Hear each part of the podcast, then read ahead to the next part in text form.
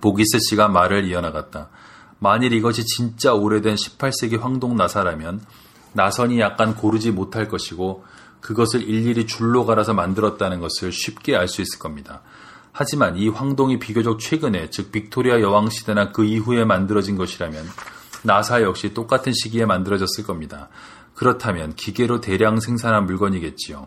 기계로 만든 나사는 누구라도 금방 알아볼 수 있습니다. 자, 어디 봅시다.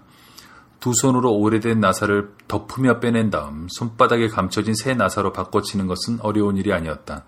이 역시 보기스 씨의 잔재주 가운데 하나로 오랜 세월에 걸쳐 짭짤한 이익을 안겨주었다. 그의 성직자복 상의 호주머니에는 늘 다양한 크기의 싸구려 황동 나사들이 잔뜩 들어 있었다. 여기 있습니다. 보기스 씨는 호주머니에서 빼낸 나사를 러민스에게 건네주며 말을 이었다. 잘 보세요. 나선이 아주 균일하죠. 보입니까? 물론 보이겠지요. 이것은 지금 전국의 어느 철물점에서나 살 수 있는 그런 흔해 빠진 싸구려 나사에 불과합니다. 나사는 세 남자의 손에서 손으로 건너갔다. 남자들은 나사를 꼼꼼하게 살폈다. 이제 러민스마저 마음이 흔들리는 눈치였다. 보기스 씨는 장에서 빼낸 손으로 깎은 훌륭한 나사와 함께 드라이버를 호주머니에 도로 집었다. 이어 그는 몸을 돌리더니 세 남자를 지나 천천히 문 쪽을 향해 걸어갔다. 그는 부엌 입구에서 발을 멈추고 말했다. 지방 구경을 시켜주셔서 정말 감사합니다. 정말 마음 좋은 분들이십니다. 이 늙은이가 심한 피해나 안 끼쳤는지 모르겠습니다. 러민스는 나사를 살피다가 고개를 들었다.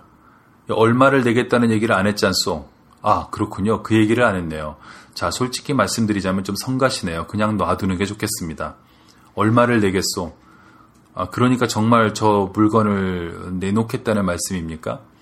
내놓고 싶다는 얘기는 하지 않았어. 얼마를 내겠냐고 물어봤을 뿐이에요. 보기스 씨는 장을 건너다 보더니 머리를 한쪽으로 기울였다가 이윽고 다른 쪽으로 기울였다. 얼굴을 찌푸리고 입술을 쑥 내밀고 어깨를 으쓱했다. 그러더니 약간 경멸하는 듯한 태도로 손을 내저었다. 생각해볼 가치도 없는 물건이라는 투였다. 어디 보자. 10파운드? 그거면 적당할 것 같은데요. 10파운드? 러민스가 소리를 지르더니 덧붙였다. 제발 말도 안 되는 소리 하지 마시오, 목사님. 클로드가 역겹다는 표정으로 내뱉었다. 땔감으로 내놔도 그거보다는 더 받겠네. 여기 청구서를 보시오. 러민스가 더러운 손가락으로 그 귀중한 문서를 거칠게 찔러대는 바람에 보기스 씨는 소스라치게 놀랐다. 러민스 씨가 말을 이었다. 여기 가격이 정확하게 나와 있어. 87파운드요. 이게 새 거였을 때 그랬다는 거요. 이제 골동품이 되었으니 두 배는 될 거요. 실례입니다만 그게 그렇지가 않습니다. 이것은 중고 복제품입니다.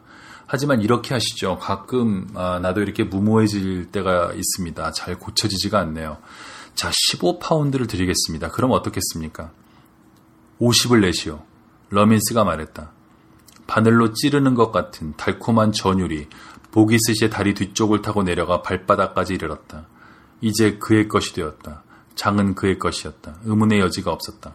그러나 오랜 세월의 필요와 생활에 의해 얻은 습관, 즉 싸게 가능한 한 최대한 싸게 사는 버릇이 강하게 뿌리를 내리고 있어 보기스 씨는 쉽게 물러설 수가 없었다. 보기스 씨는 작은 소리로 소곤거렸다. 나한테는 다리만 필요합니다.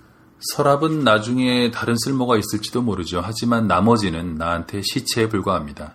친구분이 정확하게 말씀하셨듯이 뗄감에 불과합니다. 35로 합시다. 러민스가 말했다. 안 됩니다. 안 돼요. 그만한 가치가 없습니다. 게다가 값을 가지고 이렇게 옥신각신하는 것은 제 성미에 맞지 않는 일이기도 합니다. 이러면 안 되는 거죠. 마지막으로 제안을 하고 안 되면 그냥 가겠습니다. 20파운드. 받겠소. 러민스가 소리를 지르고는 덧붙였다. 가져가시오. 이런. 보기스 씨가 두 손을 맞잡으며 말을 이었다. 또 이렇게 되어버렸군요. 애초에 시작을 하지 말았어야 하는 건데. 이제 와서 물를 수는 없어, 목사님. 거래는 거래요. 네, 네, 압니다. 이걸 어떻게 가져갈 생각이요? 그래, 어디 보자. 내가 차를 마당에 갖다 대면 여러분이 싣는 걸 좀 도와주시겠습니까? 차? 이건 차에 절대 들어가지 않아. 이걸 실어 가려면 트럭이 필요할 거요. 들어갈 겁니다. 어쨌든 한번 해봅시다. 내 차는 저쪽 길에 세워두었습니다. 금방 가져오겠습니다. 어떻게 실을 수 있을 겁니다. 틀림없습니다. 보기스 씨는 마당으로 나가 문을 통과하여 길고 좁은 길을 따라 내려갔다. 밭을 가로질러 도로로 통하는 길이었다. 터져 나오는 웃음을 도저히 참을 수가 없었다. 뱃속에서 아주 작은 거품이 수도 없이 보글거리며 솟아올라 머릿속에서 즐겁게 터지는 기분이었다. 갑자기 들판의 미나리아 제비들이 금화로 바뀌더니 햇빛을 받자 반짝거리기 시작했다. 땅에 금화가 널려 있었다. 그는 길에서 벗어나 풀밭을 걷기 시작했다. 금화 사이를, 금화 위를 걸으며 금화가 발에 차일 때 나는 짤랑거리는 소리를 듣고 싶었기 때문이다. 그는 달리고 싶어 견딜 수가 없었다. 그러나 성직자는 뛰는 법이 없었다. 그들은 천천히 걸어 다녔다. 천천히 걸어라, 보기스. 냉정을 유지해라, 보기스. 서둘 것 없다. 장은 네 것이다. 20파운드에 네 것이 되었다. 실제 가치는 15,000 아니 2만이 될지도 모르는데 보기스장 이제 10분 뒤면 네 차에 실릴 것이다. 쉽게 들어갈 것이다. 런던까지 노래를 하며 차를 몰고 가게 될 것이다. 보기스 차에 보기스장을 싣고 집으로 가는 보기스 씨. 역사적 사건이다. 신문 기자라면 사진을 찍고 싶어 안달이 날 텐데. 내가 주선을 해줄까? 그래야 할지도 몰라. 천천히 생각해보자. 오, 화려한 날. 오, 아름답고 화창한 여름날. 오, 영광이여. 농장에서는 러민스가 말을 하고 있었다. 그 늙은 놈이 이따위 쓰레기 덩어리 20파운드나 주겠다고 하다니. 아주 잘하신 겁니다, 러민스 씨. 클로드가 대꾸하더니 덧붙였다. 그 작자가 돈을 주기는 줄까요? 돈을 주기 전에는 이걸 차에 싣지 말아야지. 차에 안 들어가면 어떡하죠? 클로드가 묻고는 말을 이었다. 아, 내 생각이 뭔지 아십니까, 러민스 씨? 내 솔직한 생각을 알고 싶으세요? 이 염병할 놈의 것은 너무 커서 차 안에는 들어가지 않을 거라 이겁니다. 그럼 어떻게 되겠어요? 그 작자는 집어치우라고 하고 그냥 떠나버릴 것이고 그럼 영감님은 영영 그 작자 얼굴을 보지 못하겠죠. 물론 돈도 구경도 못하고요. 아까 보니 뭐 이걸 꼭 갖고 싶어 하는 것 같지도 않던데 말입니다. 러민스는 잠시 동작을 멈추고 이 새롭고 다소 겁나는 가능성을 생각해 보았다. 이런 게 어떻게 차 안에 들어가겠어요? 클로드는 내친 김에 계속 밀고 나갔다. 목사는 큰 차를 갖고 다니는 법이 없습니다. 큰 차 타고 다니는 목사 봤습니까, 러민스 씨? 봤다고 할 수 없지. 그것 봐요. 그러니까 내 말을 들어보세요. 이렇게 하는 겁니다. 그 작자가 원하는 건 다리뿐이라고 했죠. 그렇죠. 맞죠. 그러니까 그 작자가 돌아오기 전에 이 자리에서 얼른 다리만 잘라내자 이겁니다. 다리만이면 틀림없이 차에 들어갈 테니까 그 작자가 집에 가서 직접 다리를 잘라내는 수고를 덜어주자 이거죠. 어때요, 로민스 씨? 클로드의 넓적하고 둔감한 얼굴에서 느글거리는 자부심이 빛을 발하고 있었다. 별로 나쁜 생각 같지 않은데 러민스가 장을 보며 말을 이었다. 그래, 그거 연병할 좋은 생각이네. 그럼 어서들 와봐. 서둘러야 해. 자네하고 버트가 이걸 마당으로 들고 나가게. 내가 톱을 가져올게. 우선 장을 밖으로 내가. 몇 분이 안 되어 클러드와 버트는 장을 밖으로 내가 마당에 닭똥과 소똥과 진흙 사이에 뒤집어 놓았다. 멀리 검은 작은 형체가 차도로 통하는 좁은 길을 걸어가는 모습이 보였다. 벌써 밭을 반쯤 가로질렀다. 그들은 동작을 멈추고 지켜보았다.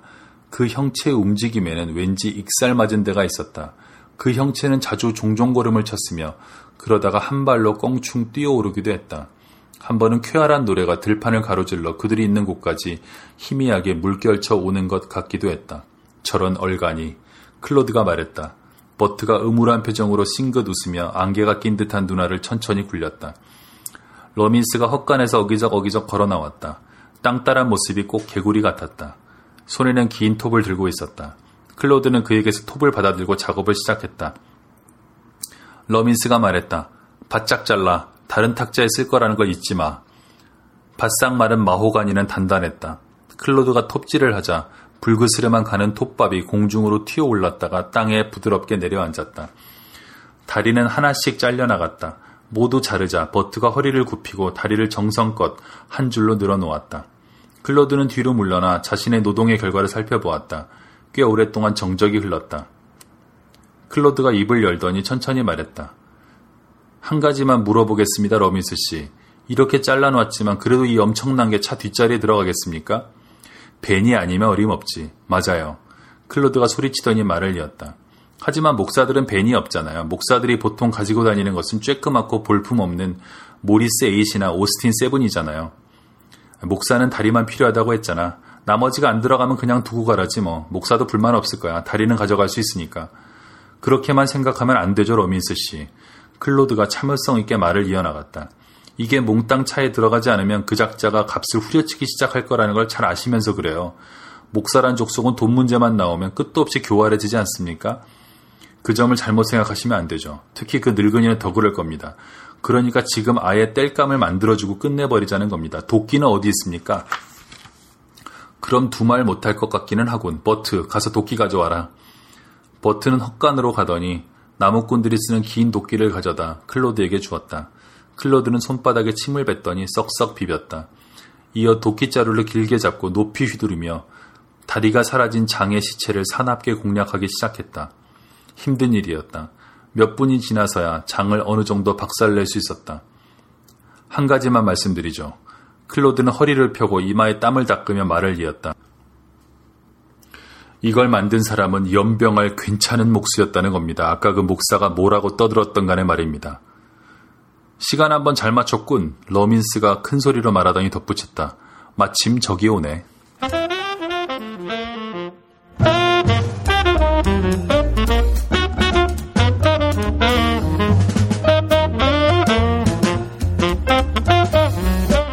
네, 잘 들으셨습니까?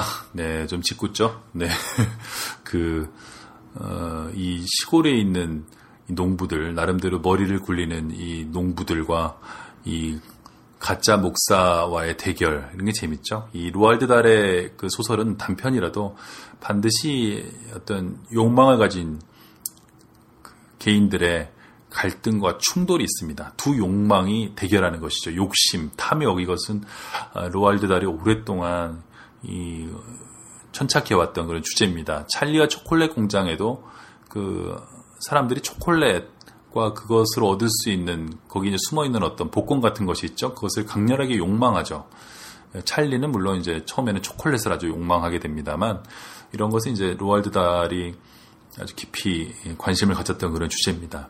저는 이 소설을 읽으면서 예전에 누구한테 들었는지 잘 기억은 안 납니다. 그 나의 문화유산 답사기의 유홍준 선생한테 들었는지 아니면 다른 분한테 들었는지 모르겠는데 어, 이런 비슷한 일을 하는 사람이 있었던 거예요. 그래서 전남 강진에 가면은 거기 원래 유명한 그 도자기로 유명한 고장이잖아요. 그래서 가끔 이 시골의 집에 가면 뭐 옛날 뭐 네, 그 조선의 백자나 뭐 그런 뭐 일본의 수집가들이 좋아하는 그 막사발 있죠. 이런 것들이 어, 발견되곤 한다고 그러죠. 그래서 그 어떤 이런 골동품 상이나 뭐 그런 수집가나 이런 사람이 전남 강진의 그 시골을 걸어가는데 어느 집 앞에 개가 묶여서 막 짖더래요. 그래서 딱 보니까 그 개 밥그릇이 바로 그 어, 조선의 그 막사발이더라는 거죠. 그래서 야 저거 비싼데 개 밥그릇으로 쓰고 있더라는 거죠. 이 사람이 딱 이제 물건인 걸 알아보고 그 주인한테 이제 얘기를 한 겁니다. 그래서 근데 그 어, 자기를 사겠다고 하면 주인이 이제 비싸게 부를 것이 분명했대요. 그래서 딱 보니까 이제 개가 똥개예요. 막 와와와 짖고 있으니까 주인한테 가서 어 그랬죠. 아 저 개를 좀 사고 싶다고 저 개를 자기한테 팔라고 이제 그런 거죠. 개 뭐 해봐야 얼마나 하겠습니까? 그래서 저 강아지 자기한테 팔라고 그런 거예요. 그랬더니 주인이 아, 뭐, 그건 어렵지 않다고, 뭐, 잘 됐다고, 뭐, 근데 저런 똥개를 데려다 어디다 쓰려고 그러냐고, 뭐, 이런 좀 여러 가지 실갱이가 있었겠죠. 하여튼, 흥정이 잘 끝나서 개를 사게 된 거예요. 개를 몇만 원 주고 사게 되면서, 아, 그, 개를 이제 줄에 끌고 이제 가면서, 아, 근데, 뭐, 저 밥그릇도 좀 같이 주면 안 되겠냐고. 저개밥 줘야 되니까. 저 밥그릇 좀 끼워주세요. 했더니, 그 주인이 웃으면서, 에이, 그 말도 안 되는 소리를. 내가 저 밥그릇 때문에 개를 몇 마리째 파는데, 저 밥그릇을, 어, 당신한테 팔, 주, 달라고 그러냐면서, 에이, 얘기 그러더래요. 그래서 개만 끌고 그 집을 나왔다는, 어, 그런 얘기를 들, 들은 적이 있거든요. 그래서 로알드 달의 이 소설을 보면서 그때 들었던 그 일화가 생각이 났습니다. 자, 오늘, 어, 김영하의 책 읽는 시간, 어, 25번째 에피소드는 로알드 달의 단편집, 맛에 실린 어, 단편, 목사의 기쁨이라는 단편을 가지고 진행을 해봤습니다. 자, 저는 다음에 다시 뵙겠습니다. 여러분 안녕히 계십시오.